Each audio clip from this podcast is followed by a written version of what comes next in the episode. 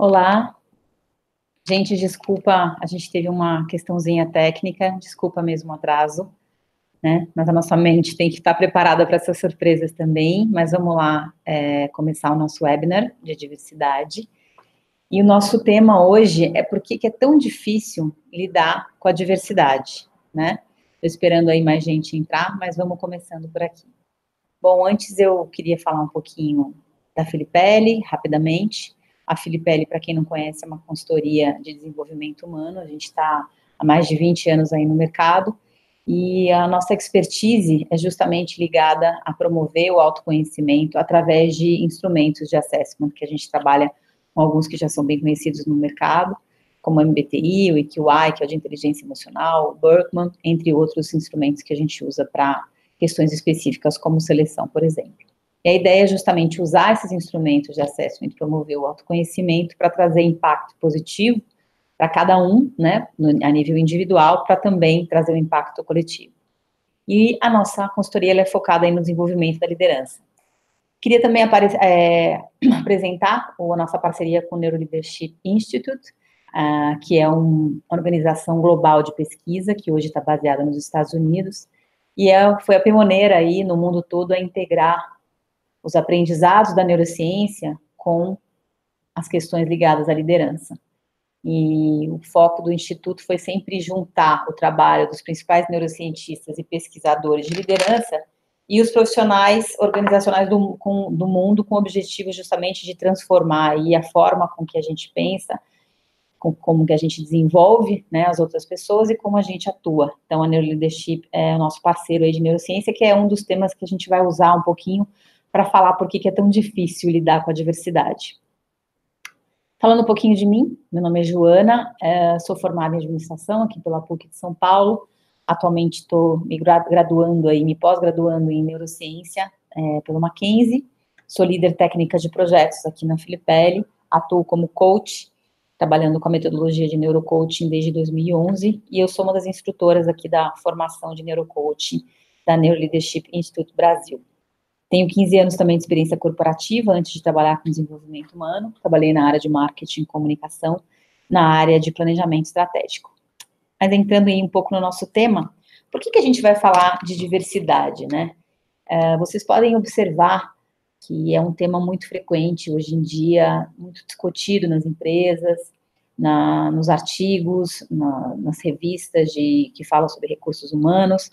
Por quê? A diversidade é um tema aí que veio para ficar, e de fato você vê no mundo corporativo aí várias empresas grandes, ou de médio porte, ou às vezes até pequena, se comprometendo aí em promover a diversidade e inclusão é, nos seus programas, né? Então você tem aí comitês de diversidades dentro, ou pessoas que passaram a ter essa responsabilidade, essa meta de promover, cuidar e zelar pela diversidade nas empresas. Vocês já devem ter, muitos de vocês já devem ter ouvido falar desse termo, né, que é o VUCA, que é justamente o mundo, que é o tipo de mundo que a gente está vivendo hoje, contexto que a gente tem. Então, a gente tem aí um mundo que está bem acelerado, né, então a gente tem aí um mundo volátil, onde as coisas acontecem de, de maneira muito rápida, ao mesmo tempo, nada é muito certo, né, a gente não consegue mais fazer previsões como a gente conseguia fazer antes, então ele trabalha, ele é um mundo completamente incerto, complexo, porque as respostas não estão mais num lugar só. Cada vez mais você vê, você vê respostas e tendências vindo aí de todos os lados, né? Ideias vindo de, vindo de todas as pessoas e ao mesmo tempo ambíguo, né? Na verdade, antes você tinha uh, um caminho só, muitas vezes uma resposta só para o mesmo problema, e agora, na verdade, você pode encontrar várias respostas para vários problemas. Então, a gente tem aí esse nesse contexto a diversidade é um dos temas que chegou para ficar. E é uma forma, inclusive, de você garantir que a sua empresa vai ter melhores respostas para atuar nesse mundo VUCA, quando você promove a diversidade. A diversidade dentro das empresas é um fator altamente estratégico. Por quê? Porque justamente quando conta aí, quando uma equipe consegue contar com profissionais que apresentam experiências e aspectos diferenciados trazendo conhecimentos diversos, ajudam a somar as suas vivências e transformar essas vivências, esse repertório de vivências, num diferencial do mercado que ajuda a empresa a se posicionar melhor ou ainda encontrar soluções ainda mais assertivas, decisões rápidas, também com mais chances de resultados positivos. Então, fazer a gestão de diversidade no ambiente de trabalho é também trazer pessoas que oferecem aí variados pontos de vista, enriquecendo uma maior gama de, de ideias e experiências, que é fundamental para lidar com esse mundo onde tem acontecido tanta coisa e de forma tão rápida. Abraçar o tema da diversidade é de verdade celebrar o que torna cada indivíduo único, ou seja, cada pessoa tem o seu próprio modo de pensar, agir, escolher e se posicionar no mundo e pode contribuir com o trabalho da sua forma. Por que, que eu estou colocando isso, né? É importante ressaltar, quando a gente fala em diversidade, não se trata apenas da gente falar, de trazer e respeitar as diferenças entre gênero, orientação sexual, diferenças etárias, raciais, étnicas, religiosas, mas sim, de fato, a celebração do que torna esse indivíduo único, né? Então, você de fato poder contribuir, ter uma diversidade de personalidades, de repertórios, de vivências que somadas vão fazer com que essa diferen diferença, né, essa, essas diferenças de personalidade tenham um resultado altamente positivo no dia a dia. Só que aí vem a questão. Tudo isso é muito bonito, tudo isso é muito interessante. Mas o, a grande pergunta é por que é tão desafiador lidar com as diferenças no dia a dia, né? A gente faz muito treinamento aqui, da, aqui na Filipelli, falando sobre essa questão dos, dos vieses do cérebro, que obviamente impacta um pouco nisso, e a gente sempre pede para contar, né? Então, queria até que vocês refletissem um pouco individualmente. Como é que foi trabalhar ou simplesmente lidar né, com uma pessoa muito diferente de você. Imagina aquela pessoa que tem aquela personalidade mais oposta. Como é que lidar com essa pessoa? Como é que é negociar com uma pessoa que tem uma personalidade praticamente oposta à sua? Como que é se comunicar? E na hora de, de ter um conflito, né? Como que você faz para você lidar com uma pessoa que é tão diferente de você? Então, eu gostaria de que vocês refletissem um pouquinho sobre isso, porque agora o que a gente vai falar é como que a neurociência, né, e inclusive e os instrumentos de autoconhecimento que a gente tem aqui, podem nos ajudar a entender como lidar com essas diferenças e também fazer com que a gente encontre soluções para ter uma abordagem mais positiva. Se vocês quiserem ir mandando perguntas, comentários, o Ramon está aqui do meu lado, também pode ir me, me passando aqui, tá bom? Vamos lá. Tem pergunta aí?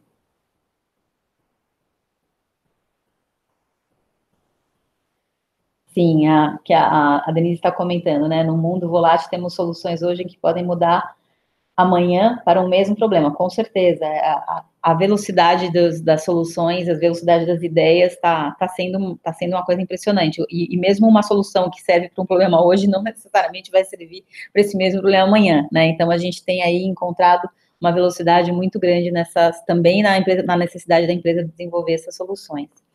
Mas queria falar agora um pouquinho como que os aprendizados aí da, da neurociência ajudam a gente a explicar as razões da dificuldade em lidar com a diversidade. De fato, é, é um tema interessante que todo mundo muitas vezes pode falar assim, eu quero abraçar a diversidade, mas como trazer isso de fato para a vida, para a prática, né?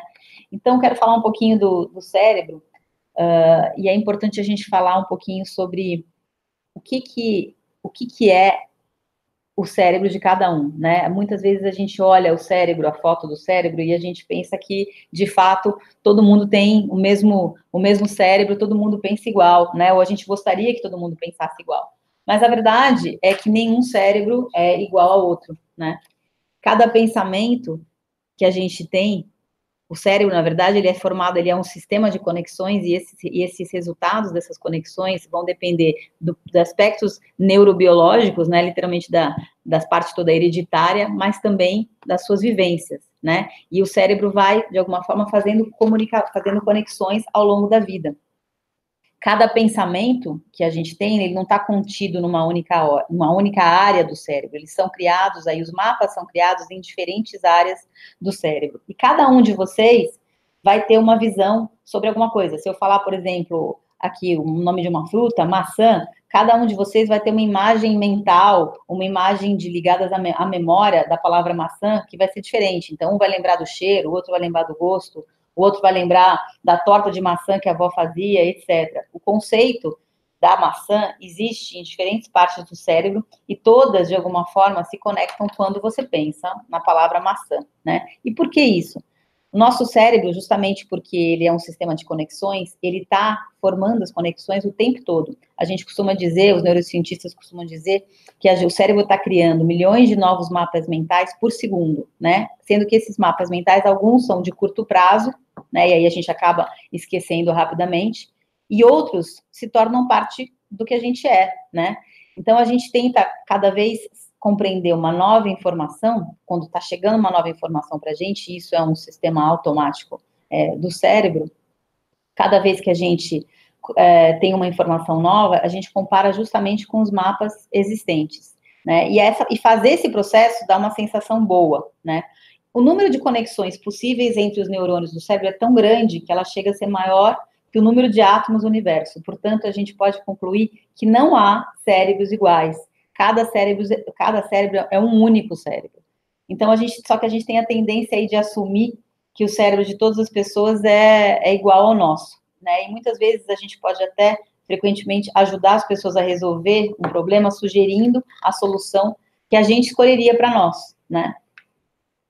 Então, eu estava falando que a gente, cada um de nós aqui, tem uma tendência a assumir que o cérebro de todas as, as pessoas é igual ao nosso. E esse é um ponto importante já entrar no tema da diversidade, né? Porque frequentemente a gente costuma pensar que pessoas, as outras pessoas vão reagir da mesma maneira com que a gente reage em determinada situação, né? Ou até na hora de ajudar uma pessoa, muitas vezes a gente quer ajudar uma pessoa é, sugerindo uma maneira que a gente resolveria o problema, mas não necessariamente esse jeito de resolver o problema vai ser o que vai ajudar a outra pessoa né?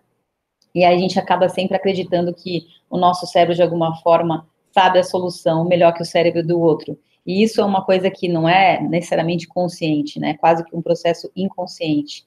Então, quando você pensar, quando uma pessoa vira para você e fala, ah, se eu fosse você, eu faria determinada, é, determinada atitude, é complicado, porque na verdade essa pessoa não é você, ela tem um mapa mental diferente do seu, né? Então, cada um precisa, chega e as pessoas precisam chegar às suas próprias conclusões através das suas próprias conexões. Então, é, às vezes, é mais importante que você ajude a pessoa fazendo, talvez, perguntas que ajude ela a criar novas conexões e suas próprias soluções, do que necessariamente dar o caminho, né? Então, isso, isso impacta bastante a questão da, da diversidade, porque quando você assume que o cérebro da outra pessoa é muito parecido com o seu e que ela vai tratar um problema da mesma forma com que você está tratando, você já está, de alguma forma, é, excluindo a, a, chance dessa pessoa pensar de uma maneira diferente de você, né? E isso acontece muito no ambiente da empresa, né? Às vezes, como um líder, por exemplo, pode dar o mesmo feedback para uma pessoa é, ou para outra e as reações dessas pessoas serem completamente diferentes, né? Então, a gente costuma dizer que cada ser humano aí é um universo e enxerga o mundo de acordo com o seu hardwiring. O hardwiring é justamente essa memória aí de longo prazo, né, que tudo que a gente aprende e que vai de alguma forma determinar as nossas visões, né, todas as nossas vivências, a nossa memória que fica aí é, nessa parte do, do, do, cérebro é o nosso hardwiring, né, e isso de alguma forma que vai formar a forma com que a gente vai enxergar as questões, né. Então, olhando para o cérebro, e vendo que cada cérebro é único, você já pode assumir que as pessoas têm mapas mentais únicos e diferentes. E isso impacta na forma de você, de você inclusive, se entender com uma pessoa, porque ela tem um mapa diferente do seu, né? Então, aproveitar aí o que cada indivíduo tem a oferecer e entender como as diferenças podem ser somadas é o grande desafio da diversidade, né? E muitas vezes, na teoria, isso parece muito bonito, mas no dia a dia, a gente tem alguns vieses, é, voltando a falar um pouquinho do cérebro, que são os nossos vieses inconscientes, e esses vieses, de alguma forma, a gente não controla, porque eles são inconscientes, e todo o cérebro tem, todo mundo tem vieses, você acaba tendo dificuldade, às vezes, de lidar com uma pessoa por um, um, do, um dos tipos de viés que a gente costuma, que a gente tem até aqui no, no mapeado aí pelos neurocientistas, é o viés da, da similaridade. Muitas vezes a gente acaba querendo trabalhar, por exemplo, com pessoas que pensam da mesma maneira que a gente, porque a gente acredita que isso vai ser mais fácil no dia a dia. Só que, na verdade, quando você traz todo mundo parecido com você, todo mundo que tem mais ou menos o mesmo jeito de pensar, ou fez a mesma faculdade, ou tem o mesmo tipo de experiência, trabalhou nos mesmos tipos de empresa, você não está trazendo pessoas diferentes. Você está trazendo pessoas que, você, que são mais fáceis de trabalhar, porque vocês acabam pensando da mesma forma, só que é muito mais difícil, por exemplo, ter uma inovação, ter um insight novo, quando você está quando você só tem pessoas que, tão, que são parecidas com você num time, por exemplo. Então, com tantos desafios, né, com essa questão do cérebro, de cada um tem um cérebro diferente, cada um tem uma personalidade, de que forma que a gente pode encontrar maneiras de lidar com a diversidade com uma abordagem mais positiva, né? E a gente acredita que na Filipelli é um dos, que um dos primeiros passos para a gente olhar para esse desempenho coletivo é justamente entender o individual, né? Uh, vamos olhar a performance individual, vamos promover o autoconhecimento né, e entender esse individual começa por nós mesmos, né, de fato de fazer um mergulho aí no, no nosso autoconhecimento. Quanto mais a gente se conhece, quanto mais a gente conhece as nossas dinâmicas de comportamento, a gente começa também a entender as dinâmicas da outra pessoa, né? Quando a gente usa, por exemplo, aqui a neurociência para os nossos treinamentos, é justamente com esse princípio. Quanto mais você entende do funcionamento do seu cérebro, da dinâmica, como funciona o seu cérebro, você também vai entender como funciona o cérebro do outro e de que maneira você pode estar tá impactando positivamente ou negativamente o cérebro da outra pessoa. E, obviamente, quando você impacta negativamente, é, a performance dessa pessoa vai cair. Falando um pouquinho de personalidade, né? Eh, eu perguntei para vocês, poxa, como é que é, pedi para que vocês refletissem como é trabalhar com uma pessoa que tem a personalidade oposta à sua, né?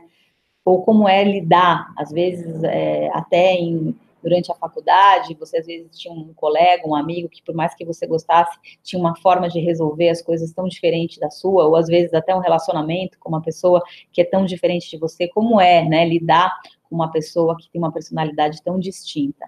Então, falando um pouquinho de personalidade, né, segundo aqui os psicólogos John Robbins e o Purvin, no, trabalho que eles fizeram em 2008, tem uma definição aqui interessante que a personalidade ela é justamente definida pelos padrões consistentes nos processos emocionais, cognitivos, né, que tem a ver com o entendimento das, uh, e resolução dos problemas, e os comportamentos dos indivíduos.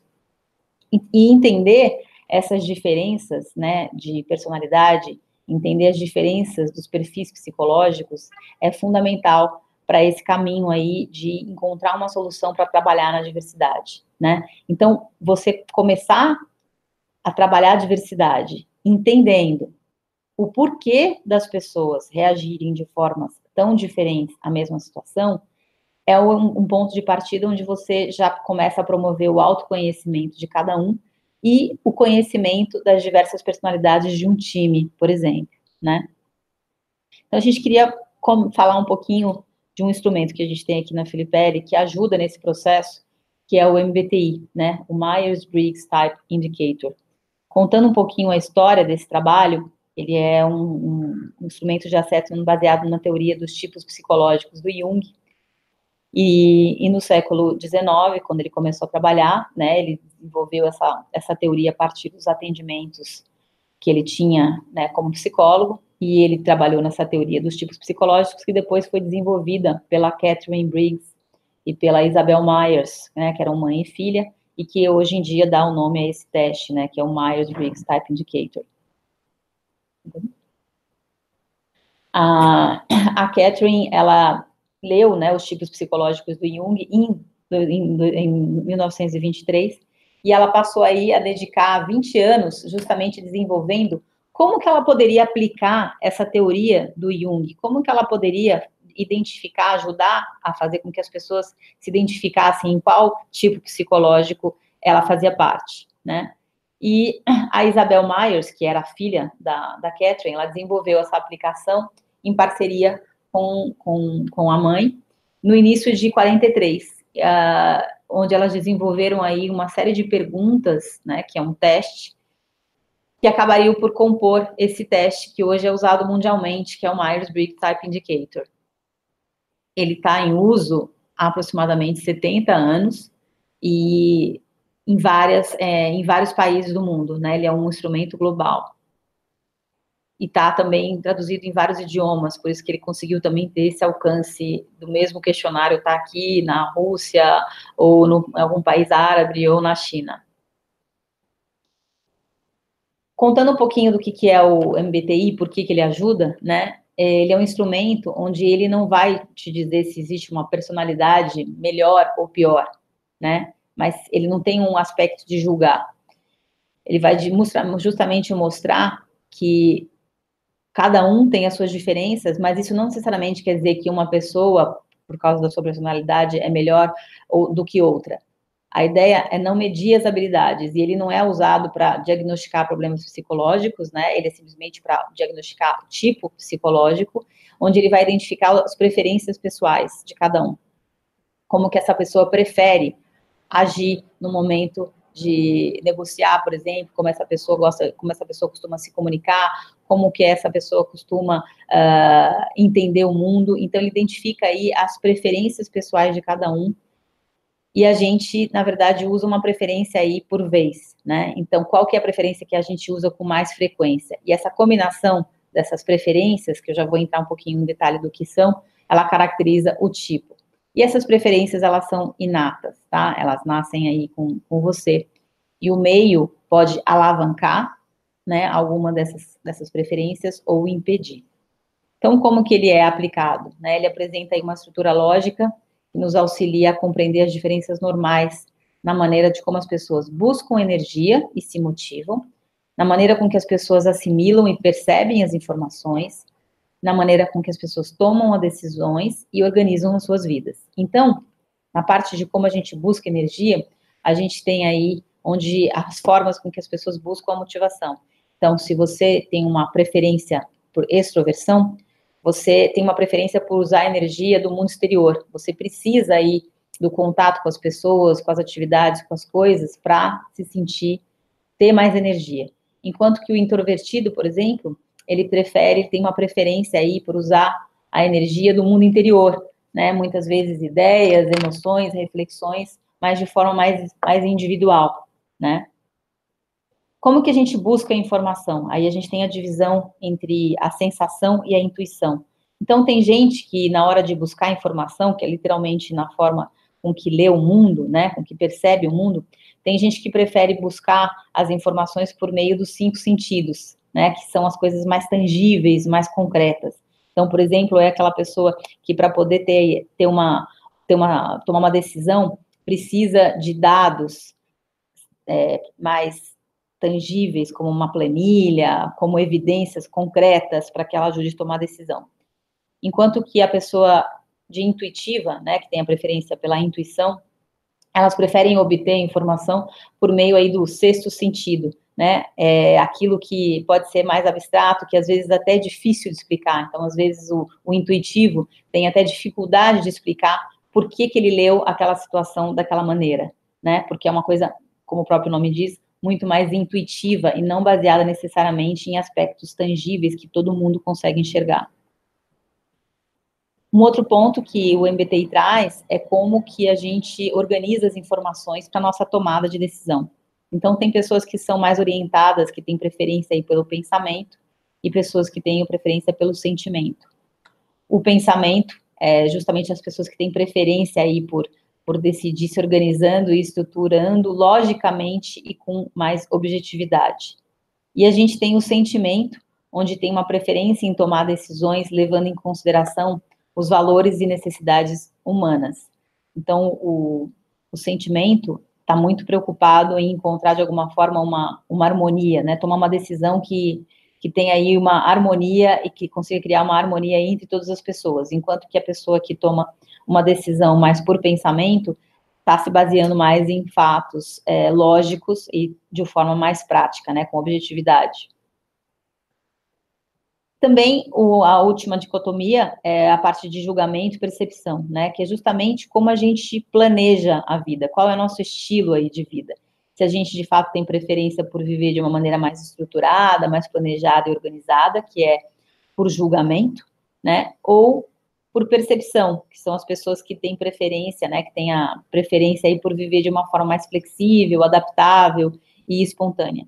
Então, esses são é, as quatro dicotomias que a gente tem no, no instrumento, e que de alguma forma, quando você faz isso, por exemplo, num time, né, num trabalho, você consegue enxergar é, por que que fica, por que que você de repente não estava conseguindo negociar com determinada pessoa se você estava trazendo os fatos e aí essa pessoa não necessariamente observa tanto os fatos tangíveis, ela é mais intuitiva. Não, então, de que forma que você consegue negociar, se comunicar, tomar decisão quando você tem um time tão diverso? né? Fica quando você consegue entender sua, o seu tipo de personalidade, quais são as suas preferências comportamentais e as preferências comportamentais do seu time, das pessoas com que você está lidando, fica muito mais fácil de você entender e você se comunicar com essas pessoas. Então, muitas vezes, o, o trabalho de MBTI que a gente faz nas empresas, ele acaba sendo, e a gente faz também, também uh, muito para as pessoas também se entenderem, mesmo as pessoas físicas também podem procurar esse trabalho,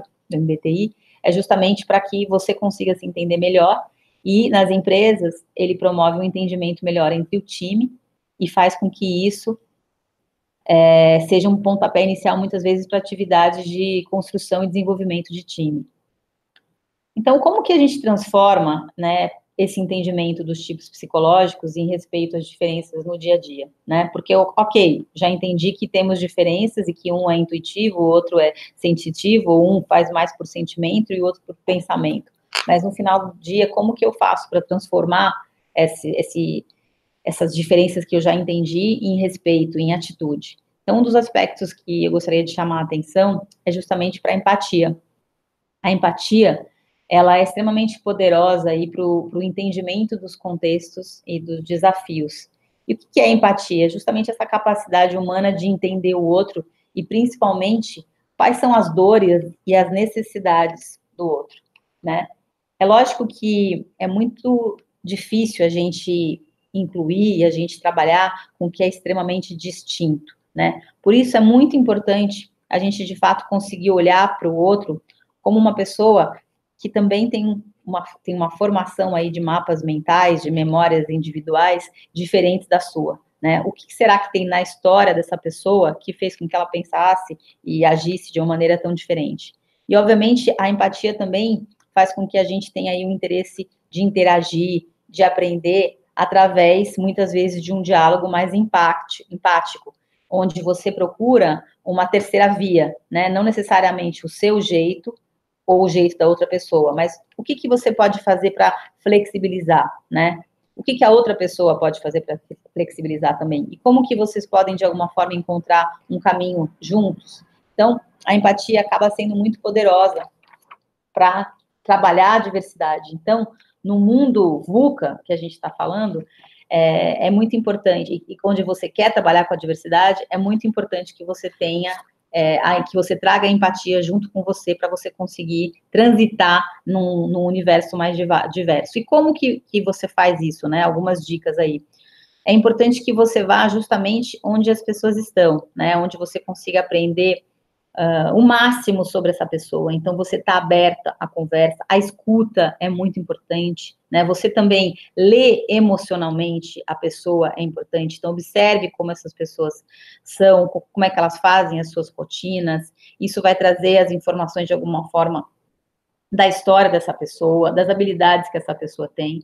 E quando você começa a enxergar isso, né, você começa a entender melhor até a forma com que você precisa se comunicar com essa pessoa, né? Então, quando você for usar, ouvir a outra pessoa, é ouvir não no automático, mas sim de uma forma onde você possa apreciar o que você está escutando, olhar não só o que a pessoa está te dizendo, mas como ela está dizendo, qual é a expressão não verbal, né? Quais são as expressões que ela está usando. Então, abra um pouco mão aí dos seus julgamentos e procure entender as razões que levaram uma pessoa a dizer ou fazer alguma coisa de uma maneira diferente da que você fazia.